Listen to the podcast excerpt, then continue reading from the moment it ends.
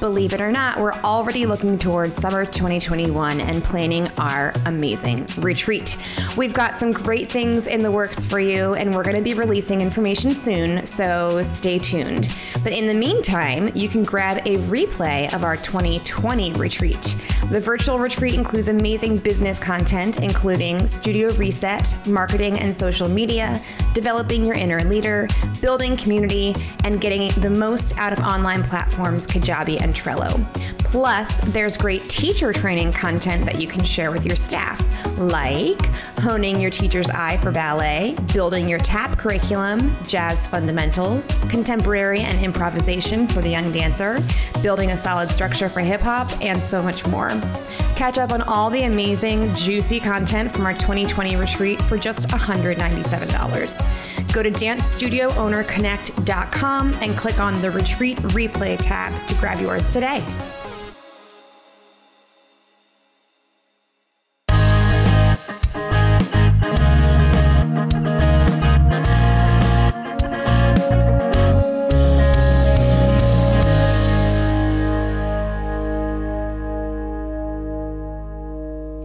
Friends. Welcome to the DSO Connect podcast. This is Casey. And before we get into today's episode, I just wanted to give you all a heads up that we actually have split this conversation with Danielle McKee into two episodes. So today you will hear part one, and next week you'll hear part two.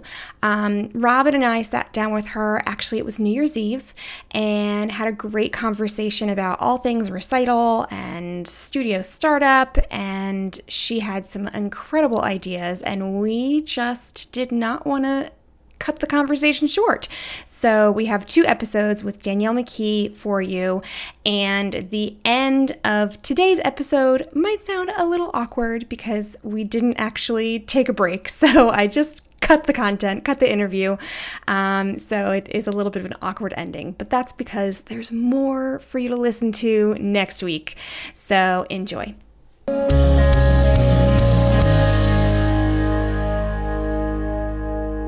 Hello and welcome to the DSO Connect podcast. I'm Casey. And I'm Robin.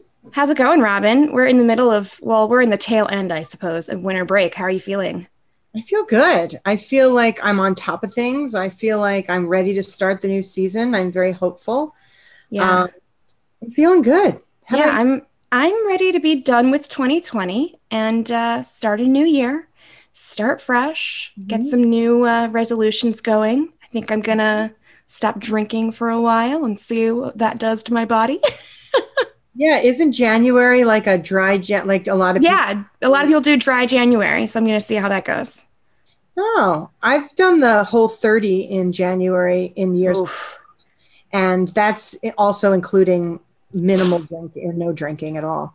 Um. Um, so yeah, I remember I did. Th- I should probably do that again. I th- that was a good a good experience for me. It was definitely hard. Yeah. But when I look back at pictures, I'm like, oh, the hips were a little slimmer. and it's interesting because you learn stuff. Like I always had um, struggled with like adult acne, like on my jawline, and as soon as I gave up dairy, that went away, and I discovered that through the whole thirty. Magic. Yeah. So yeah, my um my psoriasis got so much better as soon as I cut out gluten and dairy. It like cleared up amazingly. Yeah. So, yep. All right, well, let's bring in our guest today, Miss Danielle McKee. Hello, how are you? Hi, I'm doing great. Excited for the end of this year. yes, good. How's your winter break going so far? It's good. Um, I, part of me feels like it's gone on too long, the other part of me feels like it went on too fast. So right? it's we're you know it's that weird week. It's like I don't really know what time it is. yeah, what day is it? yeah, like I'm needing a purpose, but at the same time, I'm like there's nothing I have to do right now. So nice. Yeah, it is. Yeah, it is. Well, let's read Miss Danielle's bio so our listeners get to know her a little bit. Danielle McKee is a choreographer, judge, masterclass teacher, and studio owner of 10 years. From intro to professional, she works with all levels and consults teachers, studio owners, and coaches. Danielle is an internationally certified dance teacher, decorated choreographer, and most importantly, a passionate advocate for the arts. Recently, she relocated to the Dallas Fort Worth area where she lives with her husband and two amazing children. So, welcome, Danielle. Thanks. Thanks. We're super excited to have you. Danielle has been in our group, you said, for for a little while now, and um, kind of a lurker, which is totally fine. but you chimed in on a conversation recently about recitals and said that you have some exciting insight to offer. So we're excited to have you on. Yes, yes. So I'm super excited to let y'all know what I have uh, acquired and the knowledge that I've learned over the past several years. Yeah, awesome. Well, let's start from the beginning. So, Danielle, tell us about um, your dance journey, what your dance education life was like growing up, and how you became a studio owner and got to where you are now. Okay, yeah. Um, so I will be the first to admit it was never the plan. Um, I don't know how many other people can say that, but it was never the plan. um, I started dance when I was two. Uh, it was just something I, I walked on my toes, and my mom was like, something wrong with her. And they're like, no, just put her in dance. And so that's what happened. Um, danced my whole life, very passionate about it. Same old thing. To college, danced in college, um, got right out of college, was going to uh, do some pre-professional work and actually ended up getting an injury um, that needed a full knee restor- re- sorry knee reconstruction surgery. Um, wow. Some people bounce back super quick. I was not one of those people, um, and so like very abruptly, my dance career ended, and so I was like, I'm going to go to law school. I don't know, y'all. It was like a midlife, early midlife crisis, not really sure. And so I switched from dance to um, I have a degree in government and political science and decided I was going to go into law. And then I realized how much law school cost. Okay. so yes. I was like 19 years old and uh, super ambitious. Well, uh, and at 20, I got married. And so we were in this small little bitty town and I couldn't afford school. And I was kind of like, I'd always paid for everything and all of my scholarships were dance scholarships couldn't really rely on those anymore. And so going back to school was a super um, intimidating thing. And so to pay for it, I started, there was an abandoned dance studio. There was not a dance studio in this whole town, hadn't been for like 40 years. And so there was an abandoned dance studio that had no AC and leaked from the ceiling. It was terrible. But I was like, okay, well, I'll teach little kids like some little dance stuff as a YWCA. And and I was like, okay, well, I'll I'll just do that. And I had eight kids for the first like month and then all of a sudden i had 25 kids and then i had 50 kids and i was like oh my gosh and i realized that i love teaching more than i ever loved being on stage like if i could take how much it means like and there are a lot of people i, I affirm as like believer in not all dance teachers are the best performers and not all the best performers are dance teachers. Oh, absolutely. Mm-hmm. And when you find like that, I was always a, a, like, I love being on stage. That has never changed. But when I found the purpose of being a dance educator, it completely changed. Like, I was like, oh my gosh, I love this. And so I had saved up enough to go um, to the bank and ask for a, a loan to be able to pay for school. So I, t- I had all like everything I had. Here's all of the money I had saved. I had it all in cash. Like I was ready to go. I Dave Ramsey did. I was like, we're going to school, buddy. And so I was going in and I was sitting in the parking lot and I was just crying and I was praying and I was like, I don't know if I want to be a lawyer, if I want to be a dance teacher. And I was like, just tell me what to do. And I walked in and I sat there and I had this whole plan of like to talk to the bank about giving me money to go to law school. And I sat on the side and I remember looking at this guy, obviously going, What is she doing? And I was just like, I'm really sorry, but I just want to be a dance teacher. and he was like, How much, how much do you have saved? And I told him, and he was like, I have a daughter that wants to dance, but your dance school is full. And I was like, Well, it's not mine. I just have this little building and it's like max capacity and there's no elevator and air conditioner. And so technically we're not even supposed to be there. So if I'm going to continue teaching, I have to open something. And he said, Well, my daughter's been on your waiting list for two years, or not two years, I'm sorry, for two months. And he's like, What is your two year plan? And I was like, For a dance studio? He's like, Yes. He said, Have you not thought about it? I was like, I mean, kind of.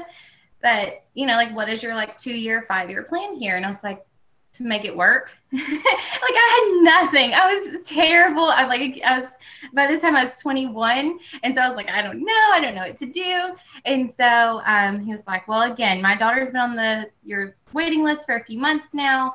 You're like, let's talk about this and come back tomorrow. So I came back to the next day, and I had stayed up all night. I formed a whole business plan of where I could go and what I needed to do. I found a building. Like it just kind of all perfectly made a disaster and fell into place. And it was old warehouse. It was nasty and everything. But I was like, I just like had sparkles in my eyes. I was like, we can do this. So I walked back in and and I told him, and I was like, I I need this amount of money. This is how much I have saved. And he was like, You're gonna open a dance studio. By the way, y'all, I need I had five and I needed 10. So I was opening a dance studio on fifteen thousand dollars.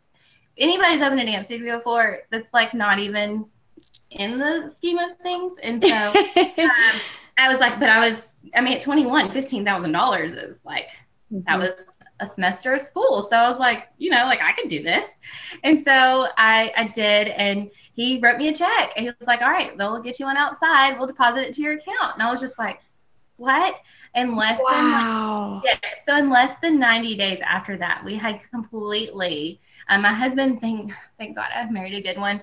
Um, he does uh, reconstruction and construction work, and so he was able to like do it all for me. Oh, that's um, brilliant. Yes, no, it was super great. I, a lot of blood, sweat, and tears went into my first studio, and I wouldn't open it up. Um, and after six months of having it, I had to lease out the building beside me because I needed to grow into that building, and then doing, and it just grew and grew, and so like that's that's how I ended up being a dance teacher. It was completely by accident and by one banker saying, My daughter's been on your waiting list for a few months and I would support your dance studio. And I was like, Okay.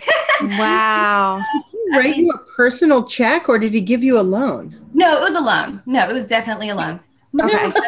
But they just, but I, being the age that I was, I had no credit. Right. I had never taken out a loan before. And so here I am with just like $5,000 cash asking for 10, you know, to go with it. Mm-hmm. And so mm-hmm. this is like, and he, I don't know why I, I would not have taken a chance on me. Like, I mean, I right. knew I was passionate about it, but now being quite a bit older than that, like, I, you know, it was like, I don't know if I would have mm. let me do that.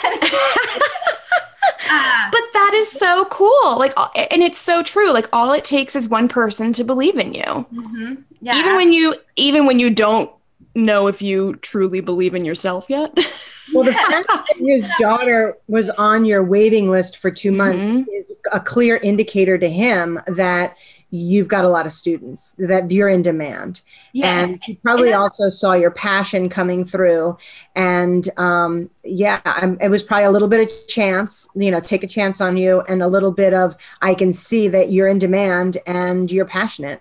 So and also $10000 isn't like you said that much money for a bank to loan. Right. Yeah. no it was not like so when i eventually when i went and had my like bigger awesome studio it was a lot more than that. And every time I would go back, he would always laugh and be like, "Oh, so now you need this much." And so um, it was always great. But yeah, that and once I became a dance teacher, um, I was, again I was super young, and I was like, I, I don't know, like I I knew how to be a performer, and I knew that I loved dancing. I love knew that I loved teaching, and so I just really focused a whole lot on my dance education, um, taking as many classes I could, talking to like finding. By the way, if you find a dance studio that you're like, wow, they're doing the right thing, reach out to them. Like mm-hmm. I did. There were certain studios that I would look at and go, wow, they're really good. How do you be that? How how I want to be that? And I would call and I'm just like, hey, can I? You know, I don't have much, but can I take you to coffee and ask you questions, or can we talk on the phone? And then I would just like I would find who was doing the best job and okay well what training did you have? And i found out like about progressing ballet technique and acrobatic dance arts. And i would find like whatever that next level is and i would just consume it. Mm-hmm. and that's, yeah that's amazing. And that's that's basically why you know why i started dso connect to begin with was to just surround myself with people who were doing the right things, making mistakes just like me, but also learning in the process and sharing that knowledge. And I think it's just so important to ha- to be able to have that community around you. Yeah. Yeah. It, it just it makes all the difference. So I'm so glad you were able to to reach out to people like that. That's awesome. So how long were you in that first location before you opened up you, you got the loan and opened up your new location? So I was in the YWCA for a year. And then I was in my next location, let's say, I think three, maybe four years before um, I could like afford like a real dance studio. You know what I mean? like, yeah. And uh, that was like in the the good part, the good hood. Uh-huh. and so, uh, yeah, it it definitely. Uh, I look back on it, and it's just like I don't even. And I think most dance teachers would like. Sometimes you just like stop back and you look, and you're going, "Whoa, I did this!" Like, right. Yeah, and we're so definitely an interesting breed of people, I would say. So many of us started young in our early 20s, like I, I did. And uh, Casey, you were young too. Yep. right? Yep. Mhm. So Early I feel 20s. like- I feel like there's something about a girl who grows up in a dance studio with all of these dreams, and then something happens or some light bulb goes off that says, I want to be in the studio, not on the stage. And it's just like this scrappiness and this this desire and this you know bullheadedness and and like this is all i'm this is all i can think about this is what i'm going to do and i'm amazed at how many young um, young women have made a legitimate career out of running a dance studio because they could they were ju- it just consumes you.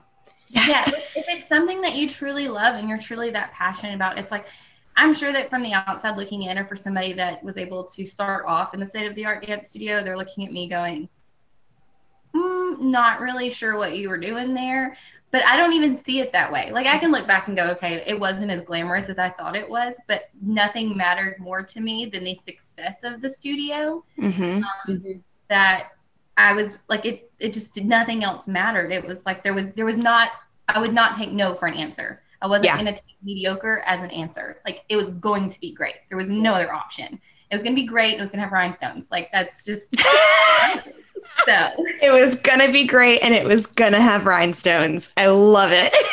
I think that, that is that's just a, a really powerful concept too. I remember when I was in my early 20s, I wanted to take my studio to the next level and we were turning it into an LLC and my dad who has always advised me on things um, sent me to a lawyer and unbeknownst to me at the time he told the lawyer to talk me out of it he told the lawyer to um, can try to convince me not to expand to a bigger place, to take on a bigger lease, but to just kind of throw in the switch courses, you know, maybe go back to college and do something different.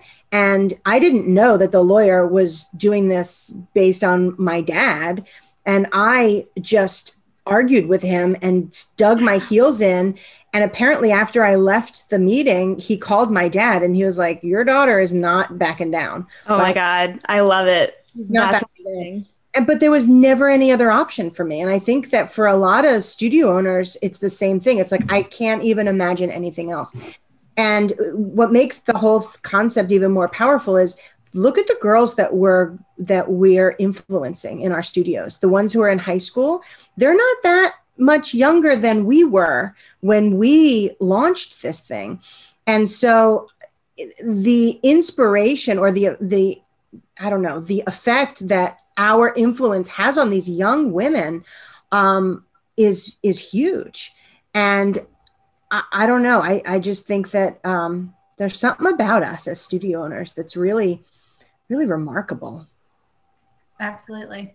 I Yeah, I think agree. I think just modeling to young girls and and you know young adults that like as a woman you can make a career out of the arts you can make a career out of your passion and you can make a career out of being a leader as a woman like that is that's huge because there aren't that many models for that out there there's not that much representation of women leaders and business owners and artists all wrapped into one Well, and that's Follow even your true inside the dance world itself. Like if you look at major companies and performing companies, their artistic directors and their directors and their choreographers, they're they're all male. They're all dudes. so it's like, and so you and I always hear that like, oh, dance is for girls, and it, it's oversaturated with women. Like that's not a joke. Like that that is true because we're just awesome.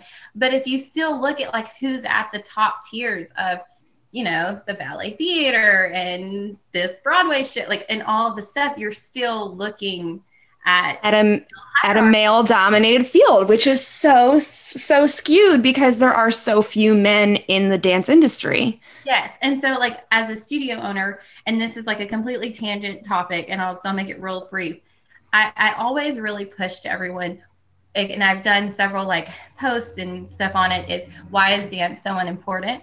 And as our communities, like, and parents, and I try to really push this onto the community and community leaders and parents is where I get to like the advocacy side of it. The community puts in a baseball field and a soccer mm-hmm. field and a football field and all of these things. And oh, yeah, it's only $75 a year to play soccer. It comes with a free jersey. But everything in that is provided by the city. Like people are looking at dance same way they're looking at gymnastics like eh you know they'll do it. And so like as a whole dance eh, outside of our dance world dance looks so unimportant. It's not mm-hmm. backed by your community. It's not backed by your leaders. It's just that is you're responsible for your own rent your own bills. Like there's nothing there to help dance teachers and dance studio owners and stuff like that out uh, mainly studio owners and so my biggest thing with being a studio owner is i wanted to show my community my family and more importantly the girls and the moms, because your dance studio is filled with moms, um, inside that studio, like we can do this. Like we're we are just as important. And if that means we have to dig in our heels and get our own hands dirty, by God, we're doing it. And so yes. like that's I guess what kept me going as and always has kept me going. Yeah, I remember when I first started my studio and I I turned to Robin for advice and mentorship because she was my my studio owner growing up that I went to. Um, and so one of the first things Robin that you told me was that one of our challenges as a business owner in the arts is teaching our customers about the culture and about the lifestyle of what it means to be a dancer and what it means to be a dance family. Because we have, as a society, all these models and all of this like, um, communal knowledge and understanding of what it means to be a soccer mom or what it means to be a baseball family. You know, like we just know that on Saturday mornings you take your lawn chair, you know, your your fold up chair or whatever to the soccer field and you're there for however many hours and that's just part of being a sports ingrained culture. And so we have but people just know that inherently somehow because it's so ingrained in in our society. And so as as leaders in an arts based culture, we have to teach our customers what it means to be a dance family. And I thought that was so interesting because growing up as a dancer, it was just obvious to me. But these families that come into our studios, they don't know what they're doing. They haven't seen, you know, the only model that they've seen of what a dance studio life is like is probably dance moms on TV. And we don't want them to model that behavior. but just think about what power that comes with because not only i mean probably when i said it i was thinking we need to teach our families what the dance world is like but we have mm-hmm. the power to change what the dance world yes is yes Because we do we're, the grassroots so yeah. we can say you know um, we don't think it's acceptable for I don't know. The whole thing with the different shades of tights that are going on now. I mean, yeah. we the influence right now at this grassroots um, level to make changes in people's expectations. Right. Um, Absolutely. We and not just empower everyone to like, we get to, as, as dance studio owners and as dance educators, we get to decide how people view our dance world. Mm-hmm. We get to be inclusive and instead of exclusive. We get to really challenge the mold on what society says dance is. So all those dance moms and all the people that are like, oh, well, my kid might not look like a dancer, or my, you know, my kid's a male, whatever it is, like us in our own communities, we get to bend that steel. Like mm-hmm. we get to pick. Like, Yeah. no, not here. And that's what's so great about dance studio owners talking to each other so that Mhm. we can all kind of be united. And of course, everyone's studio is going to be a little bit different. But if we're all united in a general sense of we want to make the dance world a better place, um, we have a lot of power as a as a group. Absolutely we do. Yeah, for sure. And I think I think that you know, we need to use that power to like collectively push the industry forward. Yeah. Well, just like for sure. every child has a mom, every dancer has a dance teacher. Like every every person, no matter how great they are as a dancer, started with a dance teacher in a small studio somewhere. Like you Mhm. can take it from there. Yeah. Which is why recitals and stuff like is so passionate for me. Is like that side of it is because it's like that's where it gets to start right there. Yes. Yes. I love so at my studio I teach all the little ones because I love being everybody's first dance teacher. like I just like that is, you know, you just have that special memory of your very first dance teacher when you're like 3 or whatever and I want to be that person for everybody who dances at my studio. So, yeah. Great. All right. Well, let's take a quick break right here and we'll be right back to talk to Danielle about her recital magic. We'll be right back. Thanks. Are you a member of the DSO Connect community? Join us. We are a free group on Facebook for dance studio owners to connect, share ideas, inspire one another, and provide support. We help troubleshoot each other's problems and celebrate each other's successes. We have two Zoom calls every month Coffee Chat Fridays and Wind Down Wednesdays, where we get to hang out together with fellow DSOs who really truly get it. And y'all, I can honestly say that this community is the reason why my studio has survived COVID. Without the amazing support and inspired ideas of the incredible members of this group, I'm not sure I would have made it. So if you're looking for support, connection, and judgment free advice, join us today. Just search for DSO Connect Community on Facebook and answer the questions to join. We can't wait to meet you.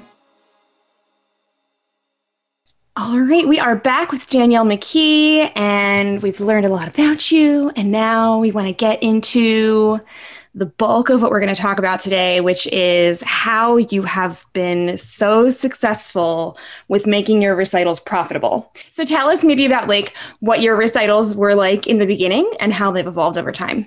Okay, perfect. Yeah. So um, I'm going to kind of offend you real quick. We're gonna start. We're just gonna start by getting mad about it, and then we can like progressively get better with it. So here we go. Your recital stinks because like, and this is why. Like, this is why recitals stink. Do you want to go to one? Like, if we're being honest, Right. another dance studio is like, oh my gosh, I love you. Here's a free ticket to my recital. Are you excited about spending your Saturday afternoon there? Right. Exactly. Maybe Okay. not.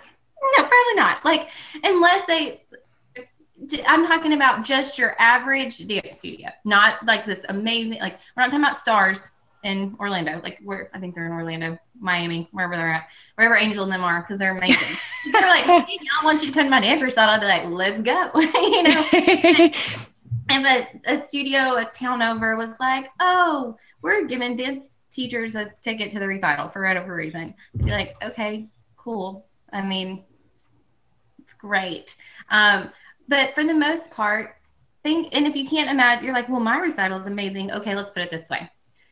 Do you want to go to a dance competition and sit there for several hours? Because to the outside person looking in, to that dad or the grandma or whatever it is, they don't know all those kids. So yes, Right. you can be like, well, my recital's awesome. I love my kids. Okay, again, remember remember that you're sitting there watching kids that you don't know do stuff for two, three, four hours at a time, and you're as a dance studio owner, we're like, oh my gosh, I got to rent out the 1500 seat auditorium and it's going to be packed.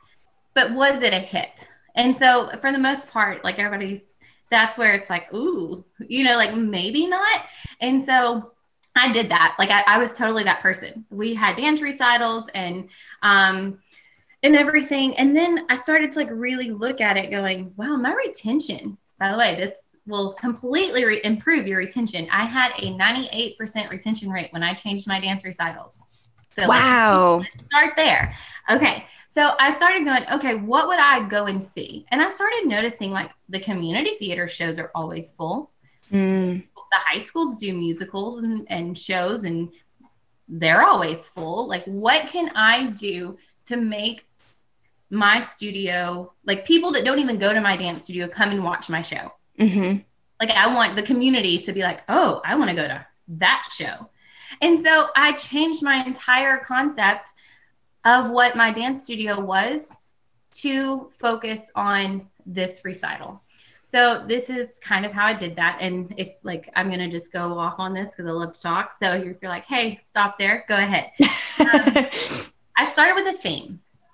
Like I and yours can be a theme of your show, and a lot of people like, okay, I have a theme. We did America last year. We did Under the Water, you know, whatever. I decided to actually my first show, which is still the scariest thing that I'd ever done, is I decided to do Cinderella. I, t- I went and found every song that Cinderella ever had. Okay. I'm talking about from junior, like the junior musical, the actual Roger and Hammerstein musical, the movie, the we stole some from uh, Sofia the First when Cinderella came in, and basically told the entire story of Cinderella start to finish. And um, we used Cheetah Girls, that Cinderella song. That was our jazz number. And so we told the whole story of Cinderella. I took out um, having my competition team in my recitals. Because just like you said about soccer moms and baseball moms i started to like really hit the root of what makes a dance family. And naturally our first thought is like oh my competition team. They're such a dance family. They spend weekends together. We travel together. But we all know the secret to a successful dance studio is your bread and butter which is your two three four five six year olds that are in abundance and then you have your rec kids. And it's how many rec kids do we actually have though that are over the age of 10 or let's get more over the age of 12 um, and it's like how did i how could i make those kids want to do a show? The last weekend of may or the first weekend of june when school's getting out and everything else is going on how do i have them invested in coming and to being part of my show and so I had this grand idea of doing this, like, you know, this whole like storyline of Cinderella from start to finish. And then I started really dig even a little deeper and found like if I did a cast and mm. I was like, okay, so we hmm. have one person as little Cinderella and she gets to be the like the whole little Cinderella and everything. We had one stepmother, we had two stepsisters. I went and like pulled the cast list of what I could do. And I made as many people like I figured out every character, even if it's like the smallest little piece. I was like, okay, that could be a cast. The cat can be a cast. And I uh, had a meeting with any parent that'd be interested in their child being part of this cast. Um, and then I picked from there and I picked Rec Kids. They were my leads.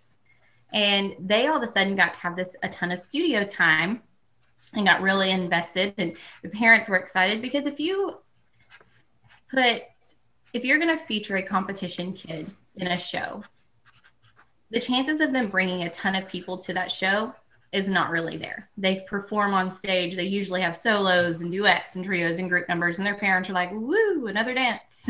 you know, like they love their kid. But if you're like, "Hey, my family's going to go see Sarah at nationals," or my you're going to watch my kid in a show, they're going to go for the nationals. Like that's so, mm-hmm. their solo at nationals is so important. So who's going to bring 20, 40, 50 people to come see their kid as a star in a dance recital? And so I was like, a rec kid, duh. Like they, this is a huge thing for them. They haven't been on stage at all, if, you know, maybe one or two times for a small recital. And so I started to to really focus on how amazing. By the way, I did not know it was going to be amazing. I thought it was going to be a total flop. But I was like, thing ever. We're doing Cinderella.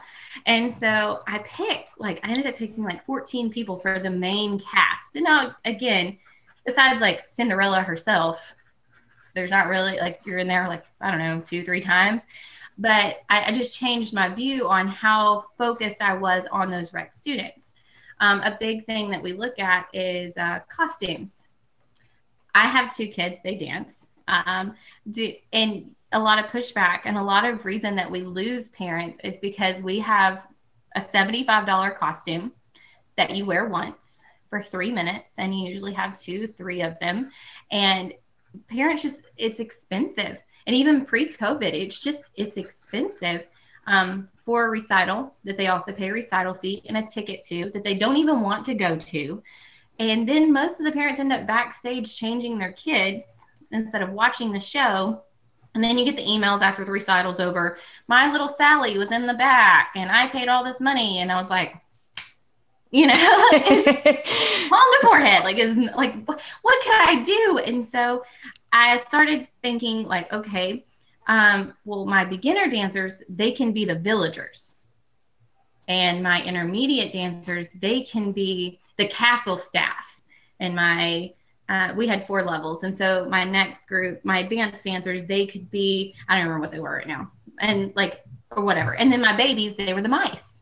And I would pit every time the mice would come in, my little dancers would come on stage. They never changed costumes and they got to dance in like three or four dances. And mm-hmm. so the parents were like, oh, like, oh my gosh, this is so great. I bought one costume and I just, and I'll explain like how I was able to swing one costume here in a minute. Um, and so I really transformed like what, so then the kids are getting more stage time.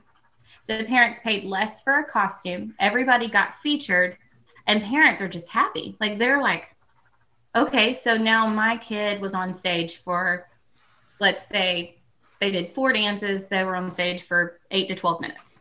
Okay. Mm-hmm. And you have one costume for that $7,500, $100, whatever you're buying. Um, then like we did if the if I could just sit them on stage on the sides, I would put them on stage. So they were constantly in and out um, on the stage, and I'm anywhere from ages three to all the way up. So a lot, my Cinderella was really focused on um, the younger kids. I didn't have a lot of older rec students, but I pulled my competition teams from it, and I was real nervous about that at first. I was like, "How's that going to work?" They're kind mm-hmm. of no matter what, they're kind of the glue, right? Keeps it, but when you take them out, like it is a like heart in your pit of your stomach feeling. But then you'll watch kids that you didn't even know had that same level of like want and talent and just perseverance go, oh my gosh, now I get to be in there that maybe they're not ready for competition, or maybe it's an expense or a time thing that just can't happen, but they've gotten that opportunity to really shine. Mm-hmm. Um, they will come out of the woodworks to do it. Now, you're listening to me say, okay, one costume, you get to go on stage a bunch of times. So how where's that extra money coming from? Mm-hmm. So that was that was interesting. That was a, a, learning curve that got much better as time went on. I started with um, pictures. So we we think pictures as just like a blank uh, white backdrop. You stand there and you're like, oh, it's super cute, and you charge them for pictures. And I was like, no, how does my dance studio, let's profit off of this, right? Like, I want to make, you have to take like a whole week of your own dance classes out to do pictures. So, like, how do we make this the best? Find a good photographer, like a good one, and work with them. Find a children photographer. Tara Swain, by the way, if y'all ever want to go just look at somebody amazing, Tara Swain photography, hands down the best ever. But she does mini sessions for children, themed mini sessions. And I called, like, her daughter was at the dance studio, and I called her and I was like, hey, I need, I want to do Cinderella mini session at the dance studio. And she got all excited and she loves everything glitter. And I told her what my idea was. And so the kids would come and they would have on their costume, but I told their parents, fix their hair and their makeup how you want it done. You do it your way. And then they would come and they bought a package. Um, of pictures and I got them digitally. When they came in, we had a full setup going on. We had a glitter backdrop and a Cinderella dress on a mannequin and a beautiful chair. And it was like, and they got to do a few things with that. And so we got to charge more for these mini sessions, Cinderella mini sessions. And I got pictures for my recital, and people were posting them all over Facebook. I mean, Instagram was getting big, but Facebook was all the rage at the time. And so, like, people were posting all these pictures of my kids, and we really like did this early on. And so they were posting all these pictures, and everybody's like, I want a Cinderella picture.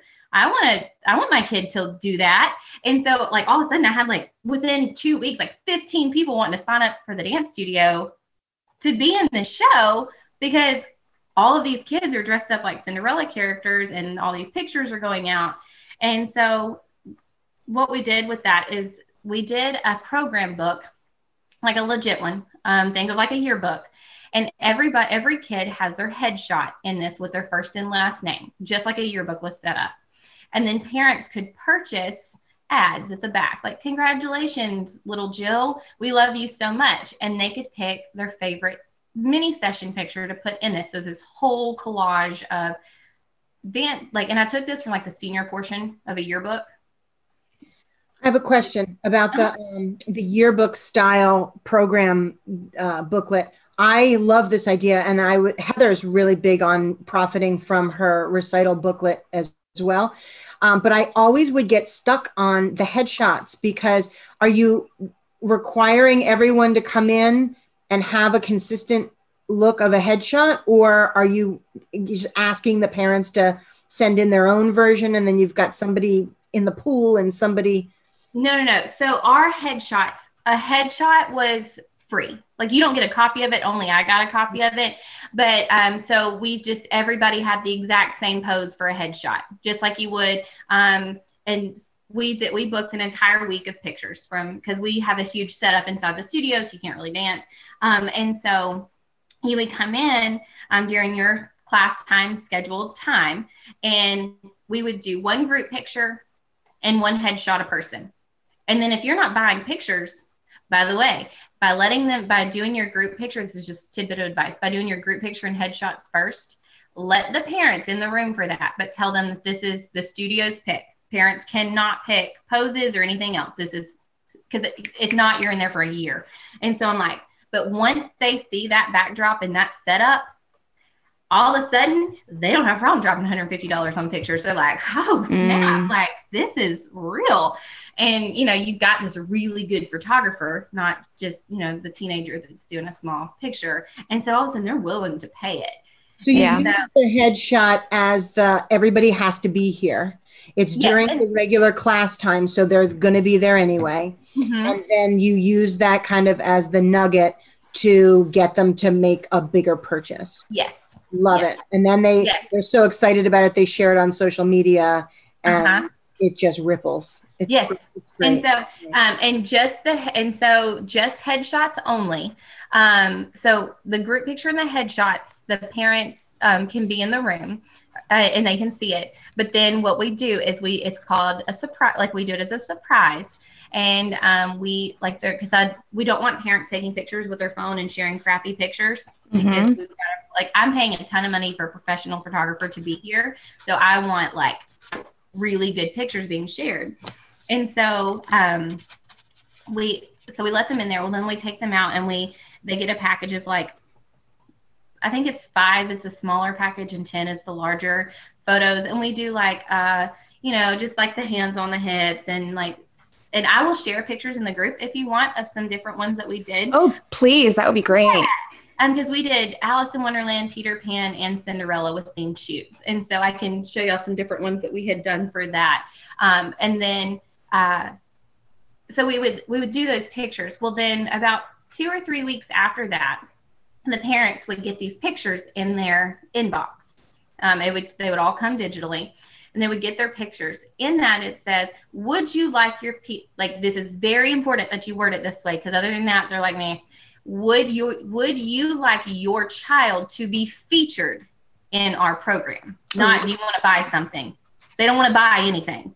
But if you tell them that you're going to feature them in something, here comes the dollars. Like that's like brilliant. Word. It's like that one little thing is like you went from do you want your kids' picture to be in our recital program? Well, their picture's already in the recital program.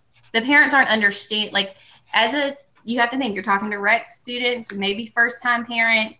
And if you're like, hey, do you want your kid's picture to be in the recital book? Then all of a sudden you're getting messages and texts like, I thought our headshots were in the recital book. Why do I have to pay for it? So don't I don't put that. I'm like, hey, and you know, like, would you like a chance for your child to be featured with you pick your own pictures? You can do a fourth a page, a half a page, or a whole page. Um, and then and then tier it on those levels. I think we went from 50, 75 to 100. I think is how I had it level, or maybe it was 125, 50, 75, 125. And our whole book is in color. We do like, we get legit, the most amazing, I'll like even take some pictures of those, the most amazing programs um, for you to be able to, to take home. Well, so then they're they're paying for their child to be featured, and they can include a note, and we make sure it looks really good. But they pick their own pictures that they liked from the styled shoot. So our whole book is still sticking with that same one style, um, and that same aesthetic that I wanted for the program. But then we sold them for twenty dollars at the door, or fifteen dollars if you pre-purchased. And because this is in full color, and we um, at the very back we have an autograph page, so you can get autographs from the cast or from your friends, just like a yearbook, like just like it. And we had an autograph page um, that we had at the back of there. I was never left with more than four or five of those things. I have a question. Um, if they don't buy the program book, they just don't know. They don't even get like a little slip of paper that says the order of the dances. They just get nothing. It's either so I do. I print just like the paper bills mm-hmm. programs. Mm-hmm um, because I spend so much time and money on those programs themselves. I don't do like the super fancy. They're not in color. When I did Cinderella, I think I printed them on like light blue paper and folded them in half. Mm-hmm. And so, and on the front, it just had Cind- uh, Elite Dance Academy presents Cinderella, choreographed by Danielle McKee. This date, this time. You open it up. Here's the order of events. On the very last page, it had like everybody in it. So you listed their names and the lineup. And yeah, well, uh, hold on. I think on the last page we just did cast. So like if your kid was just in it as a villager, you have it, and it would like if it said, I don't know, um, Cinderella on there, like that was the name of the song, and that featured village people. It would say Cinderella, and underneath in italics, it would be like featuring um, beginner ballet and ly- lyrical as villagers. But I'm not taking time to list your kid's name when we have these amazing programs. Gotcha. Gotcha. Um, and so, and we handed those out, and people would take those too. Um, a lot of times, like aunts and uncles, because they don't really want a dance program with your kid's picture in it. Like they'll sure. get them, but grandparents and mom and dad, um, and y'all, when you take like all of a sudden you have 10 rec kids that have never been in anything and our cast and i'll take pictures so that you can see our cast has featured pictures at the front Mm. The very mm. first page when you open it up, if your child made cast, they actually have like a large headshot. Like here, here they are. Um, I think my best one is Alice in Wonderland, so I'll take some pictures of those. Um, they actually have like their own headshots or whatever, uh, or featured pictures is the cast. Those parents, they buy like 10 of them. Like they'll drop $200 on some dance programs like that. Um, we also do a huge reveal of the cover. We go and we take the cast. Um, the, like the cover is a huge deal. Like it's, a, I make it such a huge, important deal. Like what is the cover? Who made the cover? And then the back cover of this program. And we, so what, how we do the un, the reveal for the cover is we go and have posters made, like you would see for like a movie or something like that. I have some posters printed and then some smaller ones that you can take to your local coffee shops and all of that. And it looks like a an advertisement for a show. It's mm-hmm. just see. And so we have them and you come and you pick up five from the dance studio. Mm. So you come pick up five, and there's a big poster on in the studio of what the reveal is, and it's a huge deal, and everybody comes, everybody's excited. But you get to take five of them. One is to keep, four is to place around town and you have to tell me where you put them because we have to like go through them um, and do it. Now, don't get me wrong, like I don't send them out with like the little bitty kids or anything like that. Um, I just mainly like cast and mo- I'm not going to send them out with like 100 people or 200 people because that would be a ton of posters. I kind of target it. Like everybody's there for the big reveal that wants to be there. But if you're like, hey, on this random Saturday at two o'clock, we're going to do the poster reveal, not everybody in your dance studio is coming. Your cast is going to come, people that are really invested in your studio, those parents, those kids. Those so this is so the poster reveal is a whole event. Mm-hmm. We do gotcha. because wow. we pass out because the parents haven't seen the program. This is just like this is the cover. You know, Mhm. big surprise. And then you also get, if you come to the reveal, you get to take home a poster to keep, just a small, like, um, what is that? It's bigger than an eight by ten. What's bigger than eight by ten? Like this long, skinny ones. I don't know. Yeah, yeah. 11, Um, I love my Yeah. 17 probably. probably. And um, we get it like they're very beautifully printed. I have a great relationship with the printing company there. And then so like you your job is to go find the best places in town to hang these posters. Takes the pressure off of me. And he's Mhm. like, oh my gosh, I want to hang it at this place or this place. And they take pictures of themselves hanging their posters. Oh, brilliant. Post on social media themselves hanging up these posters and then we get and if you can get the business to take a picture of the poster with you in it and post it on their social media page we do a drawing okay so we do like the more places you go hang your posters and you get the um, business owners to take a picture with the poster and post it on their own social media page for you know advertisement then you go into a drawing to win a free recital book so Wow. then the parent, parents are like, okay, we'll, we'll do that. Yay. And Wow. so they go and hang the posters around town. So that's how, and by doing that, that gives you a lot of revenue that you did not realize that you could make, like a ton. So I don't have to worry about costumes as much anymore because I'm selling recital ads for $125 and $20 a pop on recital programs that last and they're wonderful. That's Um, brilliant. So that's, and that's so, um, And I love the drawing idea where you're giving them an opportunity to get a free program Mhm. if they want to participate, if they, you know, if they want to put in the work to to hang the posters and post it on social media, you're giving them the opportunity. So it's not like, yeah, I like that. That's really cool. yeah, no, and it works.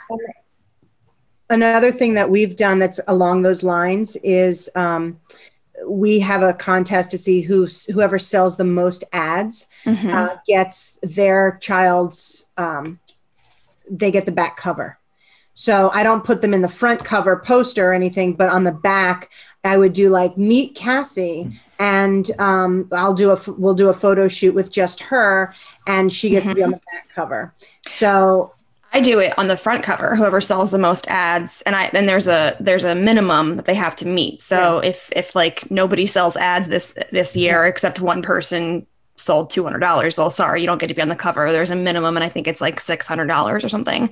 But if you sell them, if whoever sells the most over that minimum gets to be on the front cover, and we just use their I just send their pictures from picture day to my graphic designer and they whip something up that's beautiful and amazing.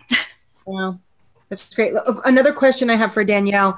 Um, how do you pay your photographer for that week of um, picture week? Do you do So- they just get a percentage or do you pay them or what? So the way that, um, and I had a wonderful working relationship with my photographer, so it's going to be completely up to you. Um, I do not pay her anything, but she, the actual money she makes from the, um because I mean, and this is going to sound like double edged here, but it's kind of up to her to make sure that set's magical Mhm. like to make Mhm. sure buy that. Um, so I get those headshots, and she designs the program for me at no charge. However, she keeps 100% of whatever she charges for the mini session itself.